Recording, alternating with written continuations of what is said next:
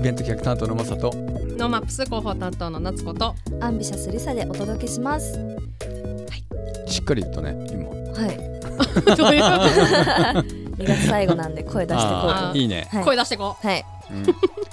あの今日のテーマが、はい。あのですねきっかけ。あきっかけね、の話にこうなっていくんですけど、はい。はい。なんかこうそれぞれきっかけってある？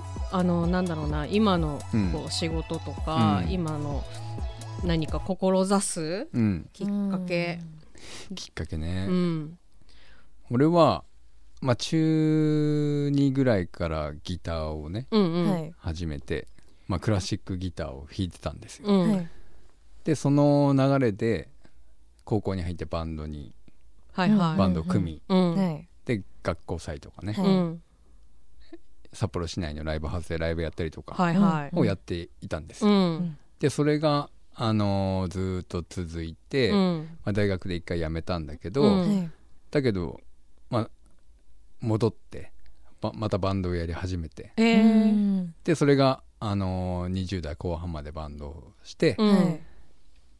でまあこれ以上やっても売れないなっていうことに気がつき、うん。でバンドを辞めて、うん。まあ、今の職場に入ったっていう形なので、うん。もう中2ぐらいから始まってる可能性があるよね。そうだうん。ねそのううんとに。ライブハウスなりまあイベントをやるとかまあね企画するっていう方にうん。まあ行くそうだね。わけだね。まあ、そうあそうだね。今考えてみると、うん。自分でライブハウスを予約し、ううん。ん。いくらかかるかを計算して、でノルマはいくらチケット代い。くらっていうのを考え、うん。うん中2から同じことずっとやってるよね 今も今もやってる。えそのクラシックギターギターはんどこにあったの？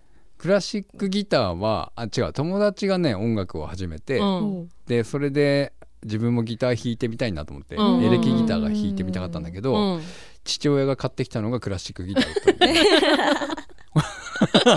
全然違うやないかいみたいな まあけどそれを弾いそうてそうそう、へえなるほどそうなのずっと同じことやってんだね。ずっと同じことやってんだわ。わかる。これまずいねこれね。リサちゃんは？私は、えっと、今アンビシャスなんですけど、うん。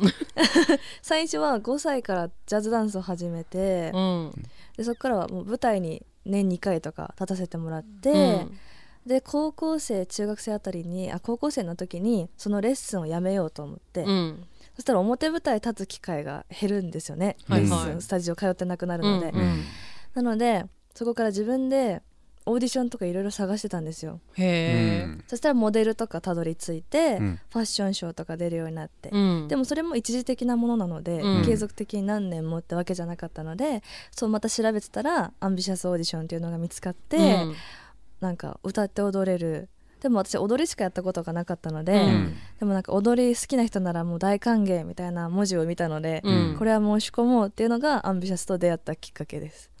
なんかずっと舞台に立ちたい欲求みたいなのがあるってこと？そうですね。なんか、うん一時期ダンスの先生とかもやって、うん。裏方じゃないですけど子供たちを舞台に上げるっていうのをやってたんですけど、やっぱ子供たちがキラキラ輝いてるのを見て、うん。ああきっと自分もこうやって輝いてたんだろうなと思って、やっぱ人前に立つことによって誰かにこうパワーも上げれるしうん。見てくれる方からのエネルギーももらえるので、うん。なんかすごく素敵だなと思ってうん。自分はやっぱ表に立つ方が好きなんだなっていうことに気づきましたジャズダンスとの出会いは？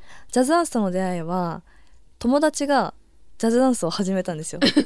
それ友で達きっかけ多いんはい、だそうなやっぱり。なんですよ、うん。なので私もフラッと寄ったら好きだったっていう感じです。5歳で友達がジャズダンス始めたからはい。一緒に。一緒に。行ったらすごいね。はい、へえいいね。うん、5歳から始まってるってことだ。そうですうん。ね今の、うん。はいなっちゃんは？私は、はい、そうだね。いとこのお姉ちゃんがうん。バレリーナを目指していて、私もバレリーナになろうと思って。うんうん。いやごめんこれ全然何にも繋がってないやつ。いやいいよ。いいよ。いいよ。えっとね、まあ、やっぱ企画するとかなんかそういうのは好きなんで、まあ、うん。マサさんと同じようにうん結局なんかそういうことずっとやってんだけど、うん。うん。やあやってやらしてもらえるようになってんだけど、うん。一番最初はねやっぱりね小学校のね児童会で、うん。はいあの学年のレクレーションとかあるじゃない。あるね。うん。それをね、うん。企画して、うん。みんなすごい喜んでくれて、で夏休みも返上して、うん。なんかね巨大カルタ作ったのよ、へー。それが先生方に好評で、うん。もうこのカルタは預からせてほしいって言われて、うん。なんかそれがね多分すごく嬉しかったから、うん。なんかその企画して誰かが喜んでくれるっていうのが、まあ、ずっと好きなんだと思うんだよね。それかか。きっかけ。うん。そううだ、ん。ん。それは小学校そう小学生のの頃。そう。へえせあの児童会の初期をやってたんだけど。うん。そうその時にの企画がすごくねあの覚えているだから、うん。うんマサさんと同じように、うん。なんかそういうのを、まあ、ずっとやりたくて、うん。まあ、リゾートに就職したりとか、うんうんね、リゾートでもいろいろやったりとか、まあ、今もいそのそれがやりたくている感じがするな。けどなんだかんだこう仕事にまでつながってるメンバーだね。すごいね。確かに。うん。いやすごい早い段階で結構決まるものなのかもしれないね。そうね。今うちの子レーサーになりたいって言ってんだけうど、うこれ繋がんないでほしいなってずっと思ってる レーサー。まあ、い何命の危険と？いやレお金もかかる？もうレーサーってなんか道のりが果てしなさすぎてうん。全然想像できてないからうん。怖いなと思って、まあなんか職業で言ったらさ、うん。お花屋さんの時もあるしさ、うん。なんかそのなね何かこう見えてる職業とさ、うなんか根っこの部分でさこういうことがやりたいかったの、うん。みたいのって違ったりするじゃない、うんだってもともとはミュージシャンになりたかったわけでしょね。さんね。そうそうそう俺は一回なんとなく終わってんのよ。ああそっか一言ってないね。回 一回終わってんの なるほど、まあ、今日はそんなね、うん。きっかけを、まあ、どうやって子どもたちと作っていくのかみたいな話がうん。メインになると思います、ノーマップスレディオワクワクする未来を作る番組です旧 TwitterX で「ハッシュタグノーマップスレディオ」でポストしていますのでラジオと合わせてぜひご参加ください。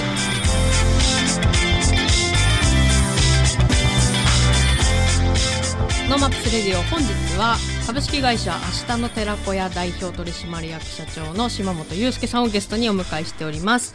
島本さんよろしくお願いします。お願いします。よろしくお願いします。はいね、前段にそのきっかけの話をいろいろしたんですけども、えー、と今日はですね地域の子どもが越境挑戦するためのきっかけ奨学金をきっかけ人と作るきっかけプロジェクトについてお話を聞いていきたいと思いますがひとまずですねあの島本さんとの、まあ、関わりといいますかあのノーマップスの Edu という education をうん。テーマにした、あのカテゴリーで島本さんにはあの大変活躍していただいているんですけども、あの島本さんがこの Edu のはいプロジェクトに参加することになったのはい。いつからでしたっけ、あの2018年に僕確か U ターンしてきて、はいえっとその時にあノーマップスっていうのをヒロさんから知って、うんあすごいいいイベントだなと思ってでなんかあの教育のやつないなとか思って。はい。うんでなんか最初はあの勝手にノーマップスエデュとか言ってあのノーマップス期間中にあの教育イベントを立ち上げてたんですよ。あそっか最初か。勝手に始めちゃった系。でしたっけ、でそしたらヒロさんに見つかってあの来年は言ってよみたいな感じで あ言ったら叶うんだみたいな感じで,、はいはい。でそれでその来翌年から Edu っていうエリアみたいなやつをはい。作ってもらって、でそこであの札幌いろんな教育関係者がいたので、うんうんその人たちと協力しながらあの教育系のセッションを作ってそれこそ実行委員に入られてる江口さんとか、はい。とも一緒にあの education の分野を作っていろんなセッションをやらせてもらってるっていう感じですね。そっか、はい。最初勝手にノーマップスムーブメントだったんですね、なんかそうサウスバイサウスウエストのロゴをちょっとなんかこうモチーフにして、はい。これあのフェイスブックでイベント出しちゃったから、はい。あバレたみたいな。はい。でもそうか。はい。そそそういう形で、はいうんうん。は始まってきましたね。じゃあはい2019、20、21、22、23とだから5年もうんうん。そうですね。一緒にやってるんですね。ね。はい。すごい。あっという間ですね。いやあっという間ですね本当に。はい。まあ、このエデュを今担当してくれている島本さんはその明日の寺子屋というあの活動をされているわけなんですけどもこの明日の寺子屋のまあ、会社でははいどんなことを主にやってるんですか、ありがとうございます。僕ら世界を広げる一歩目はどこからでもということであの小さい町に特化した教育事業をやってるんですね、うん。でなんか本当に U ターンしてきた時はこう、まあ、ちょうどコロナ前ででなんかコロナが始まってあオンラインだとかうんなん。か1人1台タブレット配って、うん。どんどんこう通信で学んでいこうみたいな機運が高まってたんで、僕らもなんかオンラインであのそういう地域の子とかいろんな子が、まあ、中学生高校生が大学生とうん。オンラインでキャリアの相談をしようみたいなこうアプリみたいなのを作ってたんですけどそれ全然こう都会の子しか使ってくれてないみたいな。はい、うん思った時にこれオンラインってどっかでも誰でもいつでもあいろんな人とつながれるツールなのに結局都会とかなんかそういううん持ってるものがどんどん飛んでいってるんじゃないかと思って、じゃあやっぱり人々がなかなか行かないこう小さい町とか離れた町にこう教育サービスを届けようっていうことでままずは僕らがあの夏休みとか冬休みにそういう地域にこう足を運んで大学生とか10人ぐらいでこうバーッとサーカス団みたいに行くんですよ。で4日間ぐらい滞在して、はい。勉強の支援とかあの進路の相談とか、まあ、うん。お悩み相談みたいなのをして、で、えー、とそれでまあ次の町に行くみたいなことを北海道11個ぐらいの町でやってて、まあ、教育委員さんと組みながら地元の中学生とか小学生とか高校生向けにそういう時間を提供しているっていうこう事業を中心に、はい、いろんな地域でか展開させていただいてるって感じですね。本当になんかサーカス団みたいな、あそうなんですよ、うん本当に。じゃあ次の町へみたいいやあのなこと。を7月8月も本当サーカス集団のように 次はこの町次はこの町ってこうね集まって解散してみたいな、へー。感じで、はい、楽しくやってますね。この 2020年に創業しているわけなんですけど、その前は何をしてるんですか？下本さん。えっ、と U ターンしてきてからですよね。はい。あする前？あする前は、えー、と大学卒業して4年間東京のデロイト・トーマツでコンサルティング会社で働いてて、うん。うん。なんか経営企画室の支援とかなんかそういう、本当にあの家電業界の経営コンサルみたいなのを結構長いことやってたって感じですね。へー。はい。そっから？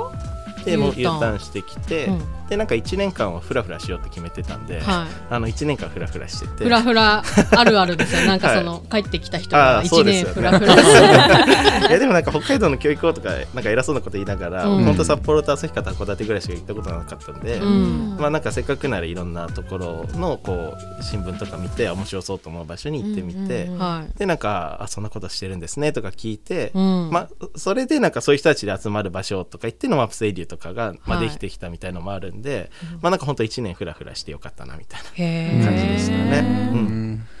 あれ意外とその最初から教育に行ってる印象だったんですけど、はい。そうじゃないんですね。いやなんか先生になろうと思って4年間はずっと大学4年間は塾のアルバイトとかして、はい。なんか先生の予習みたいなのしてたんですけはいど、うん。なんかそのある日進路相談みたいなのを受けてあそれこそさっきのなんか私やりたいことないですとかうん。言われて、うん。いや俺やりたいことないことなかったことないけどなと思って、うん。なかったことないっていうのはそのな何かつ常にこう次にやることがあって、うん。大学の勉強とか先生の勉強とか、次は何の勉強みたいな、うん。こうなんか常に次の予習がやっぱ目の前にあったから、うん。その感覚がちょっとマジで分かんなくて、はいい、はや大変だねみたいな。でその子大学辞めて、うん今となってはナイス判断みたいな感じなんですけど、当時はもう何の相談にも乗れなかったみたいな、はいはいこれやばいやばいみたいな。これがもう何十年も続くのかと思って、うん。あちょっと俺一人で先生やるの嫌だなと思ったし、はもっといろんな人が教育関わってくれないと俺ちょっとできないと思っあ、て、それでなんかそういうしまあ俺だけじゃないでしょこの気持ちと思って、うん。勝手に決めつけたんで、なんかそそういう仕組みとかをこう世の中で作れるようになりたいなと思ってそのビジネスとか組織とか会社とかのお手伝いしてる会社にまずはちょっと修行しようみたいな気持ちで東京に行ったっていうのがあのそういうシーンなるほど。はい。お方向がななんかまあ全然違った、めちゃくちゃ優秀だってことまあそうだね。そんなそんなことないんですね。はい。うんでも間違いないんだね、うん。まあその島本さんがね、はい。その教育みたいなもうんのうん。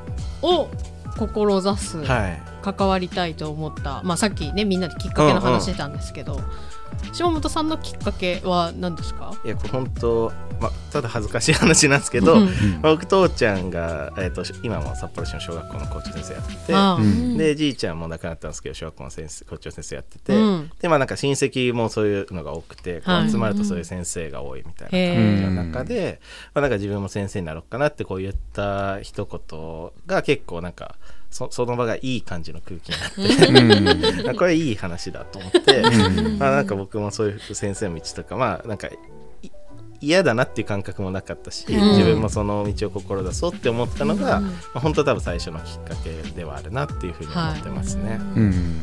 そこから、まあ、教育を、うん。まあ、意識するようにうん、なったってこそうですすとでね。ね。意識するようになりましたね。ううん。ん面白いですね。はい、いやいやいまあ、そこそのそんな親戚のはい。集まりでいい感じな空気になったことがきっかけで、や、明日の寺子屋ができ、うん、そうですね。うん。そして、まあ、今回のそのきっかけプロジェクトっていうのが生まれるわけなんですけど、はい。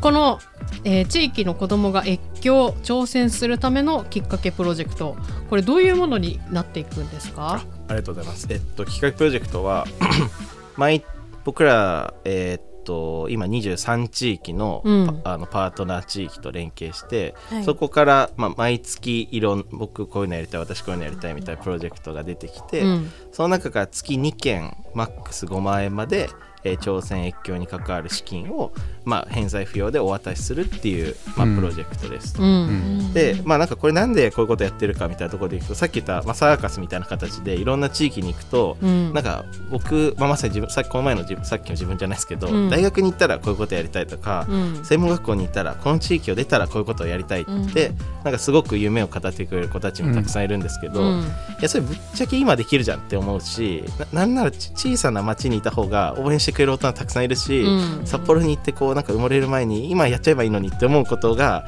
すごくたくさんあって、うん。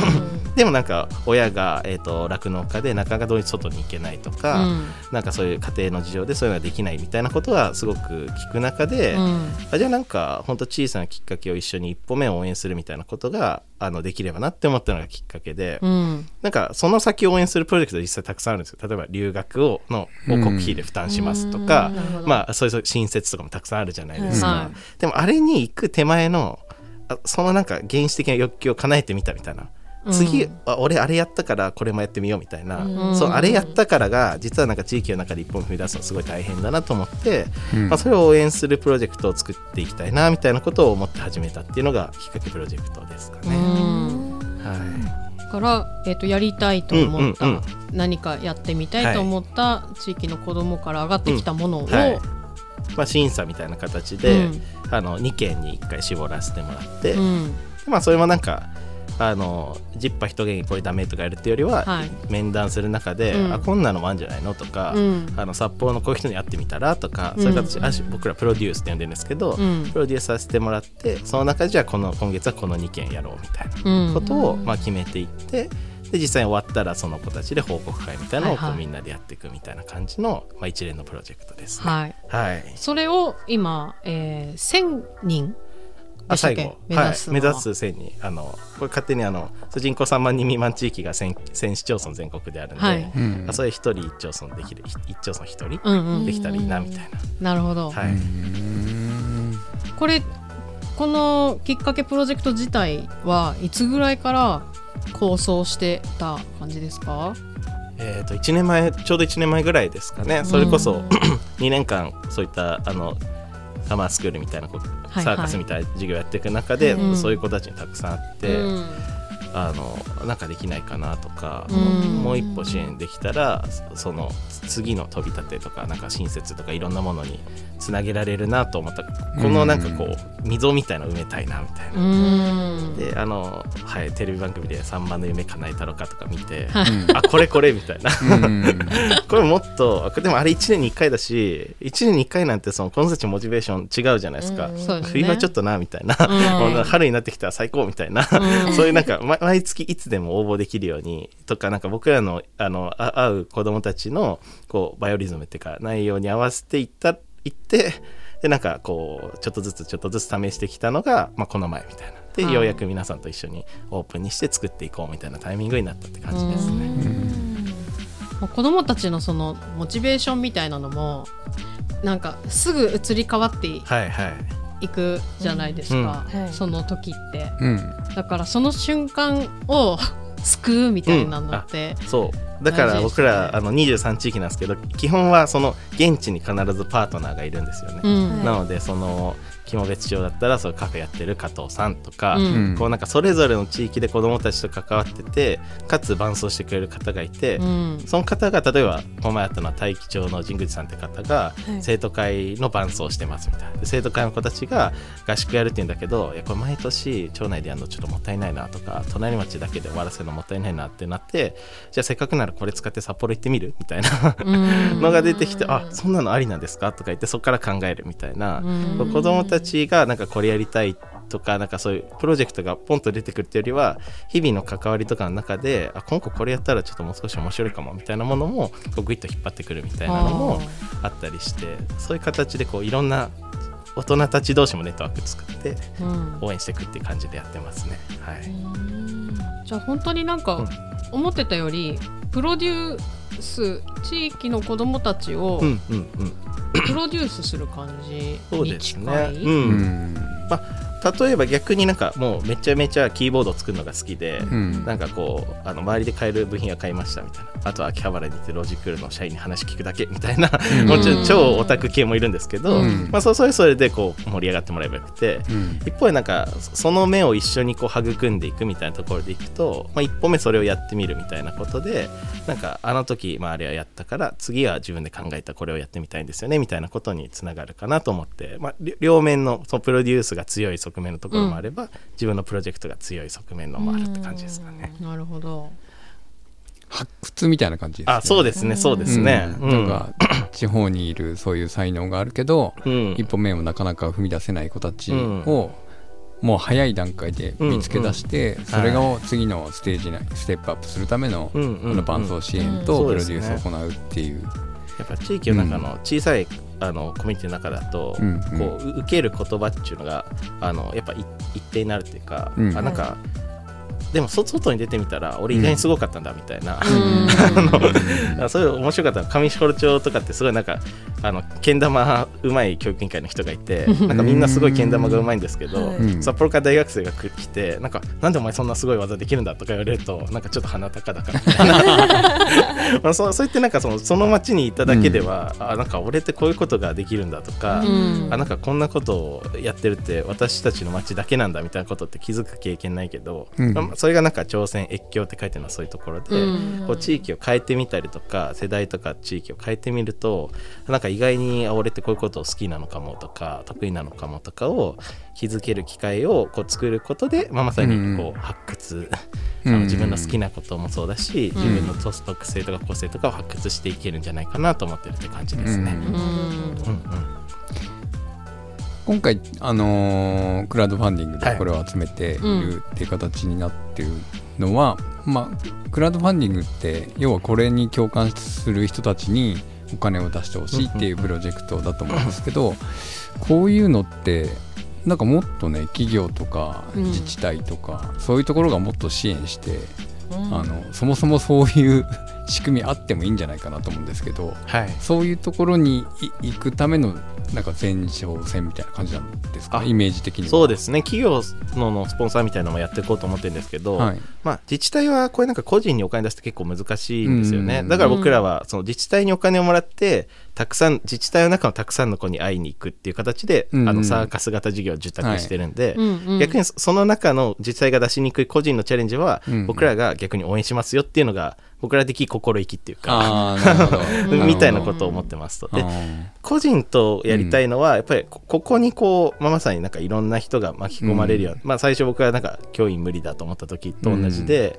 ここになんかお金を出してくれた人が例えば子どもたちのプロデュースに関わるとか、うん。交流会の時にいやなんか実は私のきっかけはみたいな、うん。それこそジャズのダンスがみたいな話とかをしてくれる大人がいるってことは僕は結構子どもたちにとって豊かだなって思うので、うん。まあ、チャレンジするのはあくまで手段でしかなくて、うん。ただなんかしょぼければしょぼいほどいいと思ってるんですよね。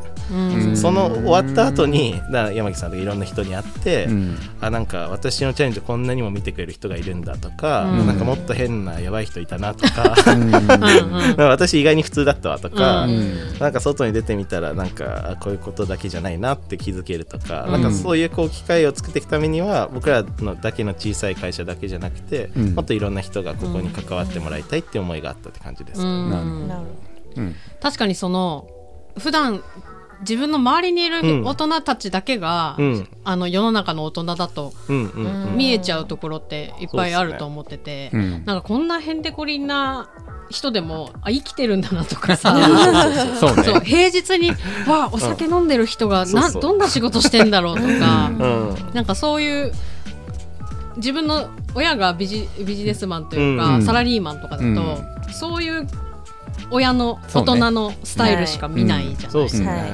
そこのなんかあのパンチは大きかった感じがして、うん。大人になってからだけど、私の場合は、うん。やっぱ親とかこ友達とか先生とかの言葉って、うん。まあ、彼らにとってはすごい大きなものなんで、うん。そこをなんか解き放ってるっていうか、うん。あ違う大人がいるんだとかそうですにね、思ってもらえたらそれがすそれが一番嬉しいかもしれないですね。うんこれってあのーじゃあこのきっかけプロジェクトに、えっと子どもたちうん。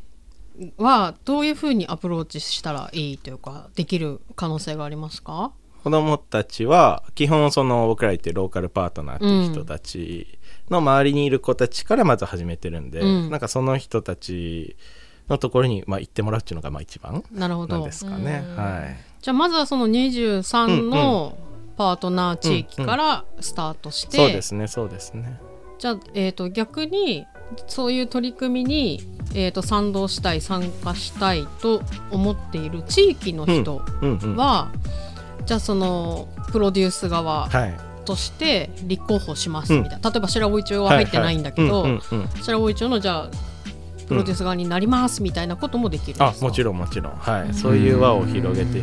今は結構教育コーディネーターみたいな人増えてきてるんですけど、うん。まあ、めっちゃみんな副業だし、うん。まあなんかよくわかんないけどなんか役場に言われたんだみたいなうん。人が多くてうん。すごい大変そうだからなんかこういなんだろう大人同士もあ白いではそういうことやってんだとか、うん。あビホロではこんなことやってるよとか、うん。手鹿賀ではこうでみたいなのとかをこうやりくりできると、うん。あの地地元もこう元気になるし、うん。まあ、その子供たちにもつながっていくしいいなうんみたいなことを思ってるって感じですね。なるほはい。ど、もうやる気になってるね。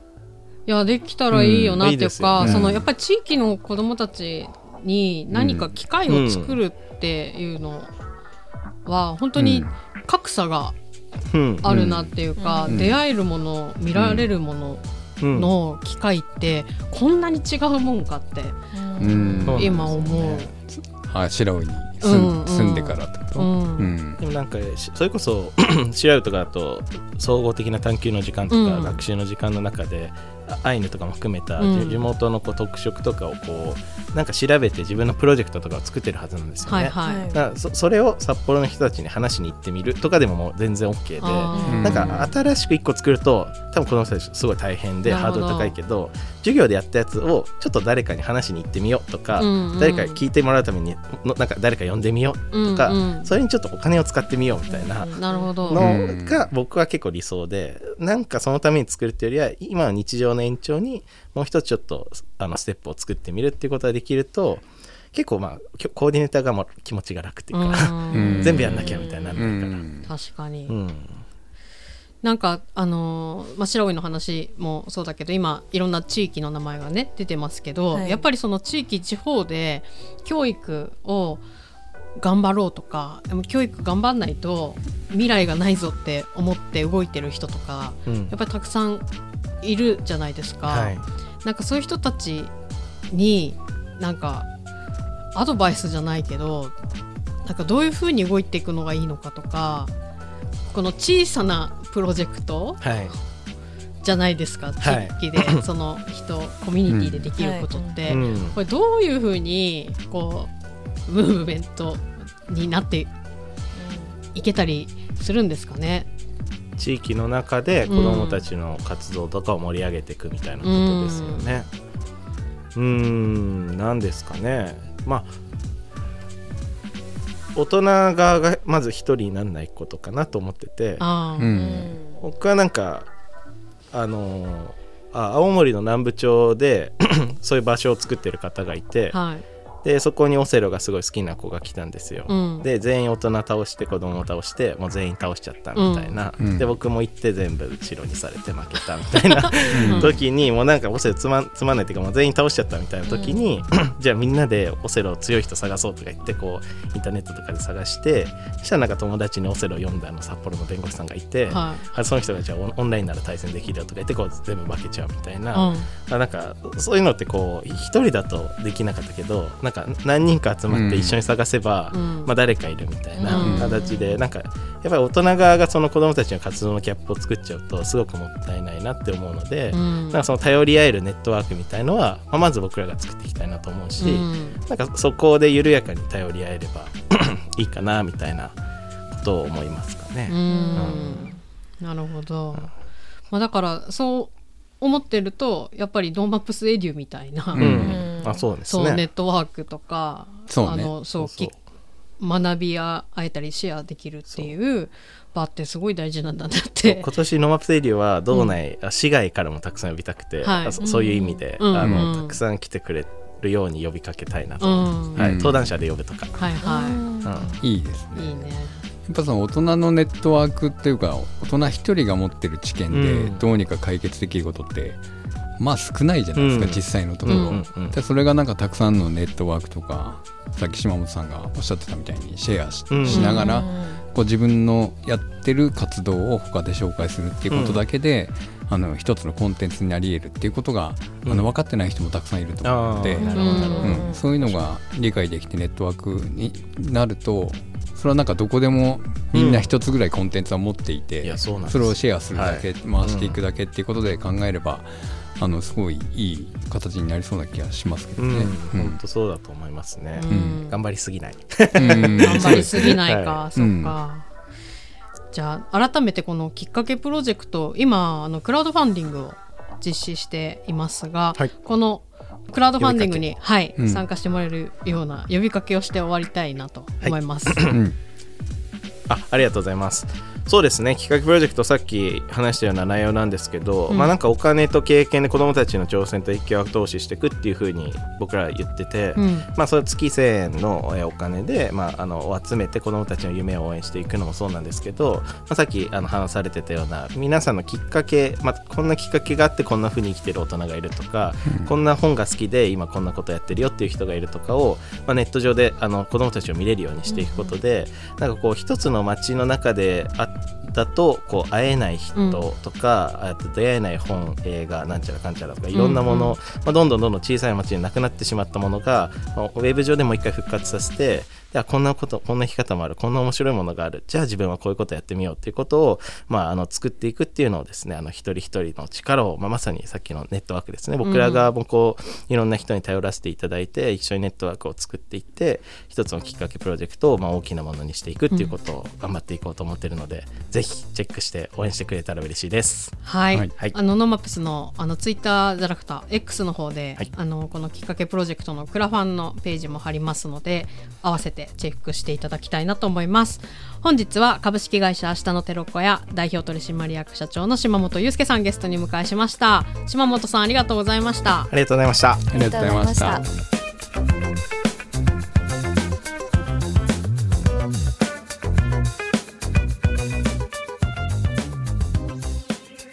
このコーナーはいつかは自分たちの番組を持ちたいと思っているアンビシャスが世間のことを知るために巷で噂になっている話題を検証して報告するコーナーです。今日は萌香ちゃんに来てもらいました。こんばんは。こんばんは。今日はもやかの紐だからやってみた雪祭り。雪祭り。雪祭りは楽しみましたか、はい。行きました。どこに行行きましたっていうか、うん。行ってはないけど、うん。何回も通った。確かにね。確かに大通りすすきのツドームとうん。3回以上ありましたけど、はい。萌ちゃんはどの辺を通りましたか？うちは大通りとうん。うんすすきのの雪祭り見ました。ねにぎわってたよね。うん。マジでいっぱいいた人。う。ん、私たちも私たちも練習でさすすきのあたりをこう通るじゃない、日中でもすごくたくさんの人がいたよね。あと、うんあのすすきのの方は、うんうん。あのビールの表像があったり、うんうんあのなん。か魚が凍ってるやつとか あってあったね。面白かった。確かに。なんかちゃんと見てないけど、うん。なんか一個一個すごかったよね、うん。すごいあれどうやって作るんだろうね。えそれな削削って？ちょっとやってみたくない経験としやりてたい。作ってみたい。え溶けないのかな？ね結構暖かい日もいっぱいあったよね、うんあとあれもあの記憶残ってます。それこそすすきの会場は、うん。なんか写真スポットみたいな。あー並んでたねそうめっちゃ夜とかさ綺麗なんだろうなと思って。確かに撮りたかったね。ね撮りたかったよめねっちゃ並んでたから。ええ。あとはあの大通りの雪まつりの方行きました？はあのライブの時に行ったけど、ええええちゃんと全部は見てないな。あ本当？うん。あのね1丁目から10丁目11丁目、うんくらいまで全部歩いたみたんだけおどーすごいすごいすごいよもう広いしたくさんあるし、めちゃくちゃ面白かったんだけど、えーうん私初音ミク好きなんですよ。あはい.初音ミクが10丁目とかそちら辺にえあっあて、そうあのその表像じゃないや雪雪像うん。の前でペンライト持ってる人たちいてあもうなんか応援してるそう。でも別にライブがあるとかわけじゃないんだけあどー初音ミクさんの前でこうペンライト持ってる人いて すごい。えちょっと待ってリサもやりたいっていうそっち側の気入持ち っちゃえばよかったのに。はい、なったとかあってすごいいろいろなキャラクターあった、あ確かに10丁目あたりとか行ってなかったあわ全本然。当もう楽しい。来年は。行ってみたいな、ねあとなんか来年も楽しみ。2丁目のうん。なんかなんていうんですかあの、うん。風船みたいな。ああれめっちゃ TikTok でそう芸術祭の。TikTok でめっちゃ回ってきあ本て当、うん。行きたいなと思ったんですけどいつの間にか終わってました、ちょっと。私行きましたよ。えね見た？見ました。インスタじゃなくて、うんうん。Twitter かなんかそうそう。IX めちゃくちゃ映えました。あれ絶対萌えちゃん好き。うわ好き？うん。えなんかめっちゃでかく大きくなかった？やばいよ。何メーターってぐらい高かった。やばい行きたかった。すごかった。来年もあるかな？いやまたちょっとな変わって出てくるんじゃないですかね。ちょっと行きたかったですね。ねえあとはライブもね、2回させていただいて。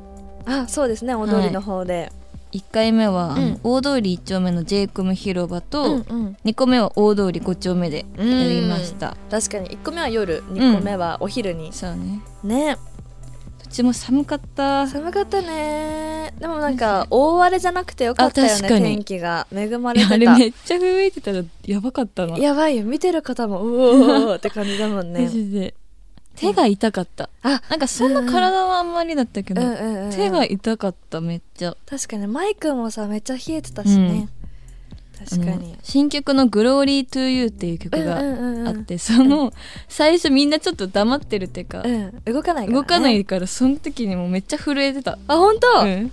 ねあれ震えるよね。めっちゃ震えた。確かに、うん。でもオードイッチエイコムさんもうん。5丁目の会場もめちゃくちゃたくさんの方がえね,、ね来ていただいた。見に来てくれてて本当にい嬉しいって感じ、ねなんか昨年も出演させていただいて、そこでアンビシャスを知ったって方が結構いらっしゃる。えいるかも。ねだから今年も出演できてよかったなって。うん嬉しい。あとはあのやっぱ寒いので、うん。衣装がさ私たちそうね。なんか極端じゃない？いっぱい布着てる方もいれば、ほぼないみたいな。特にあの白の衣装ね。うんくるみちゃんがねもう真冬なのにタンクトップ マジであれすごい。しかもなんかうん。帰ってきた後、いやうんそんな寒くなかったよねみたいな言っねてて、他のメンバーのが凍えてたよね。あれね。ね。本当は最初上着着てやる予定だったけど、うんうんうん。そうだみんな白着てきたもんみねんななんか脱ぐっていう感じになって え？みたいな。男気すごいみすごかった。ねでも素敵なライブができたので、よかったなと思いますよね、はい。た来年ももぜひ、うん。はい出たいです。呼ばれるように頑張りたいと思います,、はいます。それでは最後にアンビシャスのインフォメーションお願いします。はいアンビシャス情報です。はい。毎週火曜日20時からサウナーの聖地ニコーレフレさんにてアンビシャス熱波師への道プロジェクトを行っています。はい。3月10日は月に1回のニコーレフレさんにてライブ熱波があります、はい。そして3月30日は共済ホールにて北海道マーチパーティー、うん。そしてアンビシャスサードアニバーサリーパーティーを行います、んうん。その他のイベント情報はアンビシャスの公式ホームページ SNS に上がりますのでチェックしてみてください。はい最後に曲振りお願いします。アンビシャスで「あえでハイに」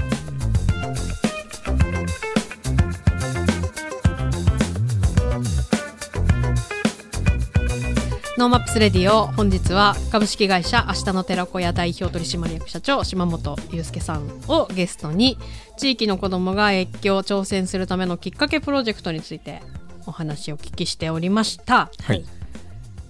りさちゃんどうどうだった？はい。あのきっかけを応援してくれることってうん。まずなかったから、うん。うん。あこういうプロジェクトをやってる方がいるんだっていうことで、うん。なんかこれのラジオを聞いてなんかもっと挑戦しやすくなる人が増えるんじゃないかなと思ったので、うんうんすごい貴重なお話を聞けてすごくいい時間でした、はい。あ随分あれだね。優等生な感 まあまあまあ。じ身身構えてうん。しまった感じがしますが。そうね。でうん。も挑戦する人が増える、まあ、うん。そのきっかけを作るってすごい大事なことだから、ううん。うん。それはねあの活動としてもっと広がってほしいなと思いますね。はい。そうね、うん。なんかやってよかったっていうかやってみないと結局わかんないことっていっぱいあってね、はい。全部じゃないかな。あそうそうだよね、うん。なんかやったからこその、ね成功失敗とかって分けちゃうとうん。面白くなくなっちゃうんだけど、うん。なんかやったやってうまくいかなかったっていうことの成功体験みたいなのも含めてね,、うん共有していけると絶対楽しいよね、うん。はい、実は私もクラファン。はい。やってるんですか、はい。参加しております。ああびっくりした。うん。なっちゃんがクラファン始めたのかと違思った？うまだ何かの。まだまだまだ、うんうんまだなんだけどそのきっかけプロジェクトのうん。うんクラファンに、うん。だから毎月1000円。うん。はい。支援して。支援しております、うん。はい。あの飲み会。うん。飲み会の3分の1ぐらいの金額で、確かに。こう誰かの子供たちの挑戦を後押しできるのであればと、そうね。はい。はい、いうことなので。足長おじさん的にね。そうそうそうそう、うん。お足長おばさんになりたいなと思います。はい。あの皆さんもぜひあの、うん。興味ある方はきっかけプロジェクトあのノーマップスの、うんえー SNS に貼りますので、はい。チェックしてください。はい。そしてあのー冬ももうすぐ終わり春になっていくのかなと期待しているところですけども、うん3月2日土曜日18時から20時の2時間限定で創生川公園たぬきに二条広場、えっと南三条東1丁目に、えー作品メディアアート作品が出現するとうん。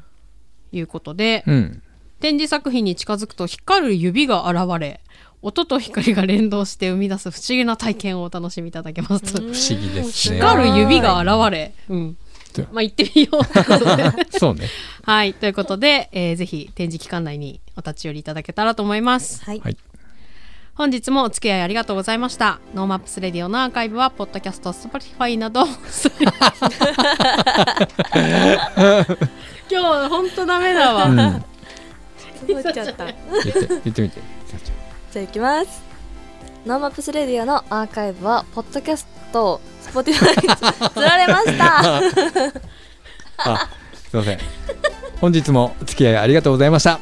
ノーマップスレディオのアーカイブはポッドキャスト Spotify などストリーミングサービスでお聞きいただけます。ノーマップスレディオで検索してください。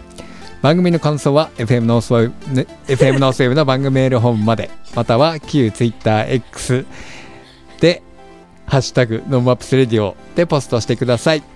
今週も。ノーマップスイベント企画担当のまさと。アンビシャスリサと。ノーマップスコーつぼっちゃった。あノーマップス初めて。また来週。来週ひどい